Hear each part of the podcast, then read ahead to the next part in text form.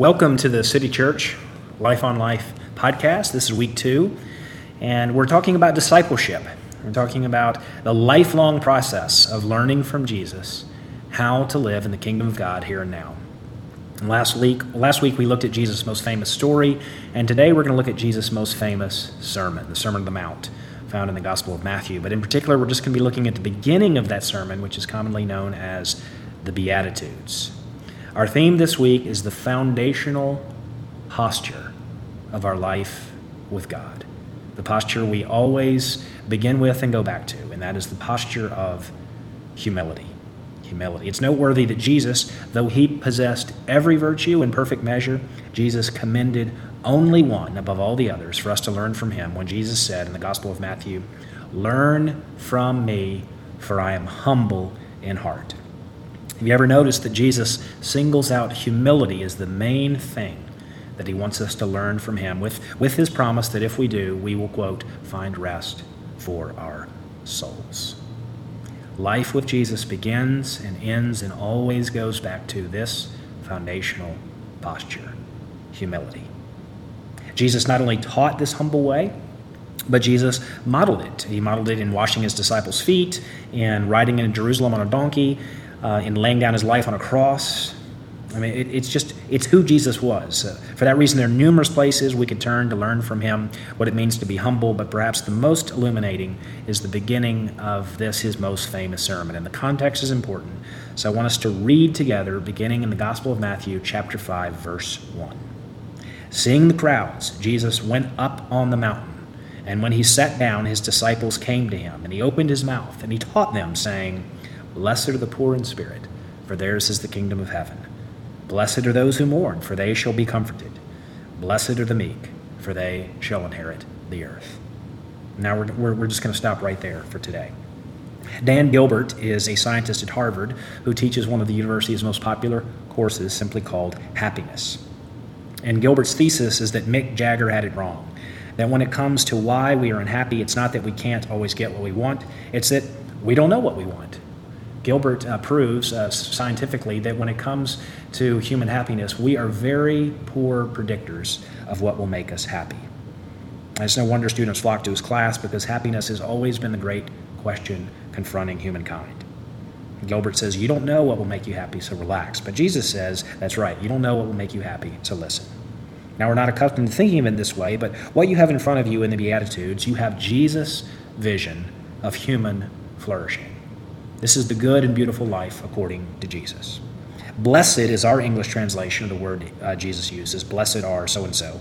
And we've mostly lost this word blessed today. We, we only use it generally after someone sneezes. But in the Bible, blessed or being blessed, this is a rich and strong word. It, it's more, it's, it's a stronger word than what we mean when we say happiness, because it has more to do than what happens to us. Rather, as I've said, Jesus is saying this is the way to the, the good life, to the flourishing life. So, what I want to do today, I want to give you an overview of how to read the Beatitudes and really the Sermon on the Mount in general. An overview, and then we're going to look at the order of these first, just these first three Beatitudes. There's actually an order to a logic to all these Beatitudes that's critical for understanding them, but we're just going to look at the first few. And, and finally, we're going to look at where the power to live this new life comes from. But I want to start with an overview because it's, it's important to understand the, the Sermon on the Mount and Beatitudes as a whole. And here are three things to keep in mind. First, all Christians are to be like this. The Beatitudes spell out the Christian character for every follower of Jesus. This is not an advanced course for the select few. John Stott, who wrote a book on the Beatitudes, said The idea that these ideals are meant for a chosen few, but that the rest of us are meant to live in the real world, this is an entire denial of our Lord's words. So, this is, this is the constitution, uh, you, could, you could call it the constitution of life in the kingdom. Secondly, none of these uh, none of these refer to what we might call a natural tendency. Jesus is not talking about personality or temperament when he says, "Blessed are the meek" or "Blessed are the peacemakers." He's describing a type of life that, in fact, doesn't come naturally to any of us. It can only be produced by the Spirit of God entering into our lives, enabling us to be what uh, left by ourselves we never could be. In the Sermon on the Mount, you could say Jesus is spelling out an entirely different way to live. He is detailing a whole new way of being a human being. Okay? And finally, the Beatitudes assume that when it comes to happiness, that you and I, that we, we, we tend to get it all wrong. Because if you ask the person on the street what will make you happy, you're likely to hear some version of more money or more comfort or more security. So much so that we're, we're, we're liable to hear Jesus' words about blessed are the poor, or blessed are those who mourn, is, is kind of the spiritual paradoxes that d- describing some ideal or otherworldly realm. But, but consider this Christians believe that Jesus is not just a wise teacher, Jesus is God in the flesh. This is God among us speaking to us. So here's God saying, Here is the blessed life. This is reality from God's perspective. And you can see Jesus' declaration of the blessed life is directly at odds with what the theologian Martin Luther once called successism which he called, quote, the most universal belief in religion on earth. Luther is saying that we naturally believe that accomplishment and achievement and gain and prosperity, that these are the paths to happiness. But here, the wisest who ever lived, God among us, tells us that when it comes to the blessed life, we've got it all wrong. So before we go any further, it's just good to pause and, and ask ourselves, you know, would, would you say you're living a blessed life? Do you, do you feel like you're flourishing? Is your life free of anxiety and free of worry, like Jesus promises later on in this very sermon? Maybe most importantly, when you read these descriptors, if, if these are norms of the new life, do you long to be the type of man or woman that Jesus describes here? So you may respect Jesus, you may acknowledge Jesus as your Savior, but uh, do you think Jesus is smart? Do you think Jesus is wise? Which is to say, do you think he really knows what makes for a good and flourishing life? Because I submit we can't really even hear Jesus in this sermon until we are troubled and, in fact, disturbed by what he's saying. Until we want to ask out loud, Really, Jesus? This is the blessed life? This is the blessed life? How could that be? Well, because there's a logic. There's a logic to, the, to these Beatitudes and a logic to the ordering of them. Each builds upon the other. And again, uh, today we're just going to focus on the first three the, the order and logic of, of the Beatitudes. But let's start in verse 3 Blessed are the poor in spirit. What does it mean when Jesus says, Blessed are the poor in spirit? Well, there are plenty of places in the Bible that talk about God's concern for the poor, but to be poor in spirit is beyond our finances. When it comes to how we see ourselves, many of us may think, I've done some good things, I've done some bad things, but on the whole, the good, the good probably outweighs the bad. I mean, it's not like I've murdered anyone. Well, leaving aside for a moment that Jesus says a little later in this very sermon, well, actually, the point is we tend not to see ourselves as poor, but maybe you could say more middle class in spirit. I mean, almost no one would dare to say they're rich, but few of us are inclined to describe ourselves the way the book of Revelation describes the church at Laodicea as wretched, pitiable, poor, blind, and naked. Yet I want you to know this Jesus begins his sermon by stating the foundational constitution of his followers is that we see ourselves as poor in spirit. What does this mean? Poor in spirit means you've come to see about yourself that, that we have no currency with God, we have no leverage. We have nothing to bargain with or plead with. We've come to see not only that we owe a tremendous debt to God, but that we could never in a million lifetimes repay this debt. That in fact we are spiritually bankrupt. See, not, not middle class in spirit, we are poor in spirit. Maybe the best commentary on the Bible on what it means to be poor in spirit is the story Jesus tells in Luke 18 about a tax collector who can't even lift his eyes to heaven to pray, but can only beat his breast and say, God, be merciful to me, a sinner. Here is the product of truly coming face to face with God. You truly come face to face with God, and so you truly see yourself for the first time in your life. You, you are overcome with a profound sense of your own sin and your own unworthiness. It is Isaiah saying in Isaiah 6, Woe is me. It is Peter saying in Luke 5, Depart from me, for I am a sinful man. Jesus ends his sermon by warning that many who think they know him have never known him. That's Matthew 7, verse 22, where Jesus says, Away from me, I never knew you. But he begins his sermon by pointing out the surest sign that we have come to know him is that we have a sense on our hearts. We have a sense on our hearts that we are poor, blind, desperate, beggars. We are men and women in constant need of God's mercy and grace. And Jesus says, Blessed are you if you've come to see this and know this about yourself. Notice in describing the constitution of his new followers, Jesus starts here. Number one, first, a sense on your heart that I have nothing, not one thing in my life that does or ever could commend me to God. I have no money in the bank. I have, I have no leverage with God to say that I deserve anything good. I'm utterly dependent upon God's mercy. See, if we've come to know God, we can discern it by this sure sign a dawning sense of, you could say the word is humility, a right estimation of ourselves. I like Dallas Willard's definition of humility. He says, humility is reality. Humility is reality. It's just coming to see things the way they really are. It's coming to see who we truly are until we can say with King David, this is 1 Samuel 18, Who am I? Who am I that I should be the son of the king? Have you've ever been to a 12 step meeting? You know the first three steps of AA are often summarized I can't. God can. I think I'll let him. I can't. God can. I think I'll let him. The Big Book adds it is only through utter defeat that we take the first steps toward liberation and strength.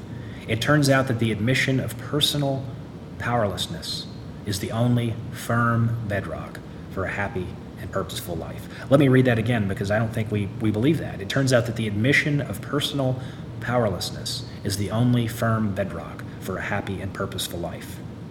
But now you can see that this wisdom comes directly from Jesus. It comes directly from the Beatitudes. And it is completely counterintuitive still today in our culture that prizes self esteem and self reliance.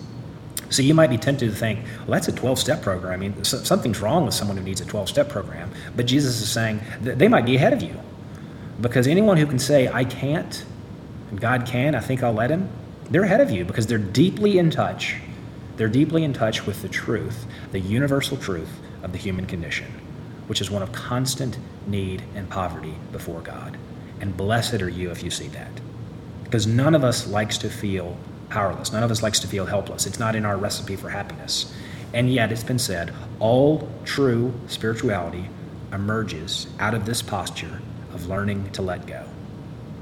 And I'll tell you how it feels. It feels terrifying. And yet, here's Jesus saying with all of his authority Blessed are those who know. Blessed are those who know they can't live without God's supernatural help. Dallas Willard once said, This is God's address at the end of my rope.com. That's where you find God. So, to summarize, this, this feeling of spiritual poverty, this feeling of spiritual poverty is not a condition for us to escape from. It's a posture that we learn to live out of. The words of an old hymn capture the sentiment of what it means to be poor in spirit. Nothing in my hand I bring, simply to the cross I cling. That's what it means to be poor in spirit. That in the beginning and always, nothing in my hand I bring, simply to the cross I cling. And that brings us to the second beatitude, verse 4 Blessed are those who mourn. The second builds upon the first. When we see that we are not middle class in spirit, but poor and destitute, what we do, we will mourn. We mourn who we wish we were. We mourn the loss of how we've always wanted to be seen by others, or we mourn the loss of how we've always maybe like, to look at ourselves. You could say we mourn the loss of our pride that we once took and who we thought we were. And we feel this lack. We feel this uh, desperation. And so what do we do? We grieve. David Brainerd, who was a hero to Jonathan Edwards, who was an uh, 18th century missionary, Brainerd once wrote in his journal In my morning devotionals, my soul is exceedingly melted and bitterly mourned over my exceeding sinfulness. Now, that may sound kind of uh, hour to us, but um, you could say it, it, it's Paul. It's like it's like Paul saying that he is the chief of sinners. He doesn't say I, I was the chief of sinners. He says I am the chief of sinners. And John Stott wrote, Paul is not saying he did a careful study of every sinner in human history and found out he came in last place. Rather, when we are convicted by the Holy Spirit, that we cease comparing ourselves. That Paul was so vividly aware of his sins that he could not conceive that anyone could be worse than he. Again, that may sound glum or depressing, but is there any question that American church today suffers from what we might call superficiality? And why are we so shallow? I'd like to suggest that we are not deep with God because we have a super, superficial sense of our deep need of God's mercy. So we have a superficial sense of God's lavish grace to sinners like us. See, we live in a culture that tends to do anything to avoid negativity or sadness or grief. And yet, here Jesus says, with all of his authority, Happy are the ones who've learned how to mourn. Happy are those who know how to mourn. Only they can be truly happy, because only they can be truly honest with themselves about who they really are. So the next time you find yourself beating yourself up in shame, saying, What's wrong with me? What's wrong with my relationships? Why do I keep making the same mistakes? How many times am I going to let others down? How many times am I going to let myself down? Then remember what Jesus says Blessed are those who mourn with this promise. Then you will be comforted. So instead of wallowing in guilt, you can use that conviction to grab hold of once again your own profound need of a Savior. So you say, I can't, I can't, but God can. I think I'll let Him. And you can celebrate that you have a Savior. We don't hear that enough today that mourning our sins each day is the path to getting our hearts happy in God each day. So you see the logic to Jesus' words. You're poor in spirit because you are. That's reality. That's the truth about yourself. And if you know that as a part of your condition, then you will mourn. You will mourn because you have a true view, a right estimation of who you are before God and others. And then the logic goes because you have a true view of yourself, that makes you, verse 5, meek. And Jesus says, and blessed are the meek. Now, this is a very misunderstood word today. Martyn Lloyd-Jones, in his wonderful book, Studies in the Sermon on the Mount, says that meekness is essentially a true view of oneself that expresses itself in your attitude and conduct with respect to others. Here's what he writes The man who is meek is not sensitive about himself. The man who is meek never pities himself. He never feels sorry for himself. He never thinks, How wonderful I really am, if only other people would give me a chance. How unfairly I've been treated. No, when a man truly sees himself, he knows nobody can say anything about him that is too bad. Let me read that again. When a man truly sees himself, he knows nobody can say anything about him that is too bad. And because you know the truth about yourself is worse than, than anyone could say, Eh, you, you're no, you no longer feel threatened. If you're meek, you are amazed that God or anyone else could think as well as you as they do. So, d- does this describe you? Because it's very different from what the world in our own heart says. See, the world says, Blessed are the, conf- the self confident. But Jesus says, No, blessed are the meek. Now, sometimes you hear meekness described as power under control, like a, like a bodybuilder holding a tiny baby, or like a great warrior with a sharp sword sheathed. And there's truth in that, that, that meekness is not weakness. Meekness is the incredible strength and courage of, of restraint, of holding back with gentleness. When your natural instinct would be to lash out or fight back, especially against those who are criticizing you or, or, or coming after you. But the meek man or woman, because, follow the logic, because she knows she's bankrupt, poor in spirit, and because he mourns his true condition. So you don't take offense when criticized, even if you're criticized unfairly, because you know the truth about yourself. Meekness is the tremendous strength of power under control that refuses to indulge in self pity. You know, you, have stopped saying, poor me. And Jesus says, Blessed are you if you've learned to prize meekness. So you see the logic. You mourn because you, you see your poverty of spirit, and you're meek because you have a true view of yourself. And that makes you, the fourth beatitude, it makes you hunger and thirst for righteousness, hunger and thirst for this new life. But we're, we're, we're going to stop there for today. But right about now, if you're anything like me, you might be thinking to yourself, Lord, this, this doesn't sound anything like me. I'm not poor in spirit, I'm a proud person. And, and I don't mourn over my sin. I, I, I like to whine or complain. And I'm certainly not meek, I'm, I tend to be defensive. Jesus hasn't even gotten into his sermon, and already a conscientious listener must ask, Jesus, are you serious? Is this really the new life that you're calling us to here and now? Is this, is this possible? Is this practical? And that leads uh, finally to where, where does the power, where does the power to live this new life come from? Well, the whole Sermon on the Mount this, this great sermon on doing, after all, that's how the sermon ends. This is Matthew 7, verse 23, where Jesus says, Blessed is the one who hears these words of mine and does them. But notice where it begins. This great sermon on doing begins by focusing on what we cannot do. It begins with what Dale Bruner called these Beatitudes of need. Beatitudes of need, poverty, mourning, meekness. These are not accomplishments. Jesus' sermon begins by saying, You lack the capacity to do everything I'm going to ask you to do. See, I can't. From the sermon's outset, we learn we don't have the capacity to put any of its precepts into practice. Dale Bruner says the whole purpose of the Sermon on the Mount, the whole purpose of the Sermon on the Mount, in its every part, in all of its demands, is to drive us back again and again to these first foundational beatitudes of need. Because you, you hear this you hear these beatitudes and may think to yourself, oh, that's not me. I'm, I'm not poor in spirit. I'm not meek. And that's right. And you, you, can't, you can't go forward in your life with God until, until you're in touch with reality, until your feet are on the ground. The ground is the only safe place to be. So you have to be grounded. And, and, and this is the ground of reality that we are poor in spirit. So we have to become humble people who learn to constantly depend on God's mercy and constantly ask for His grace. And that is fantastically hard for a prideful person like me to do, to keep asking for God's charity. Because it means I have to keep asking for a gift I could never repay. But this is the central dynamic of life in God's kingdom. You could sum it up this way Jesus' life and power flows into us and is available to us precisely to the degree we sense and acknowledge our ongoing need of it. Jesus is not setting a bar. He's not telling the crowd how to become his followers, or today we say Christians. The Beatitudes are not a ladder with eight rungs. No, to whom is he speaking? Look at the text. The context is critical. Matthew 5, verse 1. It says, Seeing the crowds, Jesus went up on the mountain, and when he sat down, his disciples came to him, and he opened his mouth and taught them. See, the crowd's there to overhear, but Jesus is talking directly to those who were already his followers.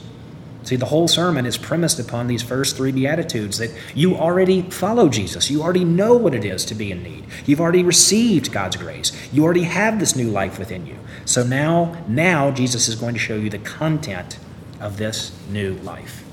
So as you read the Sermon on the Mount, or really any commands in the New Testament, when you get discouraged, you have to remember how the whole sermon started with this brutal assessment of our own perpetual need. See, these Beatitudes of need. Then this beautiful Sermon on the Mount, instead of crushing us with an ideal we could never live up to, instead becomes a beautiful picture of who, by His grace, Jesus intends for us to become.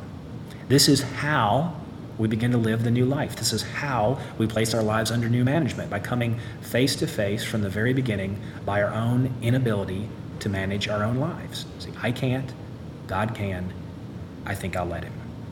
And we see that's not just an admission for addicts, it's an admission for anyone who wants to walk in the new life. And, and to the point that we no longer fear admitting our inadequacies or admitting our failures. Blessed are the poor in spirit, the mourning and the meek.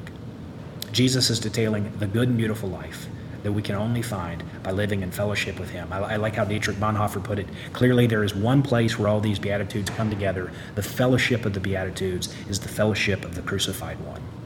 He's saying the Beatitudes describe Jesus. I mean, after all, he was poor in spirit. Didn't Jesus say, this is John 5, I can do nothing on my own? You hear, I can't. I can do nothing on my own. What about mourning? Well, wasn't Jesus a man of sorrows, well acquainted with grief? And isn't he the one we've already seen who describes his own heart as humble and meek? But not only do these words describe Jesus himself, they describe the life that Jesus died to enable his followers to live. The Lord Jesus Christ died to enable us to live this new life, spelled out even in these Beatitudes. Yes, it seems impossible, but the power of possibility starts with these Beatitudes of need, so that we might turn to the one who is speaking, who, after all, is not poor, but in whose hands are immeasurable riches and power, and ask Jesus to enable us, to enable us to walk out as already forgiven people into this new life that he offers us. In terms of last week's sermon on the prodigal son, Jesus is saying, You have been embraced, so now learn to walk out this new life as forgiven and free and beloved children. We started the sermon talking about a scientist at Harvard who said, We don't know what will make us happy, and Jesus says, That's right. So let me, the wisest one who ever lived, show you how to live a flourishing life. And above all, what should be our posture as we, as we seek to walk in this new life we've seen that life with God begins, ends, and always goes back to this foundational posture of humility. Humility is reality, it's grounding us, grounding us. And to ground us, Jesus drives us back to these opening beatitudes of need. And he tells us in all of his wisdom and authority Blessed are the poor in spirit, blessed are those who mourn, and blessed are the meek. Well, do, do you want this blessed life that Jesus talks about? Well, here's the catch all you need is need. And you have to learn to be comfortable living there with Jesus. Okay, we'll see you next week.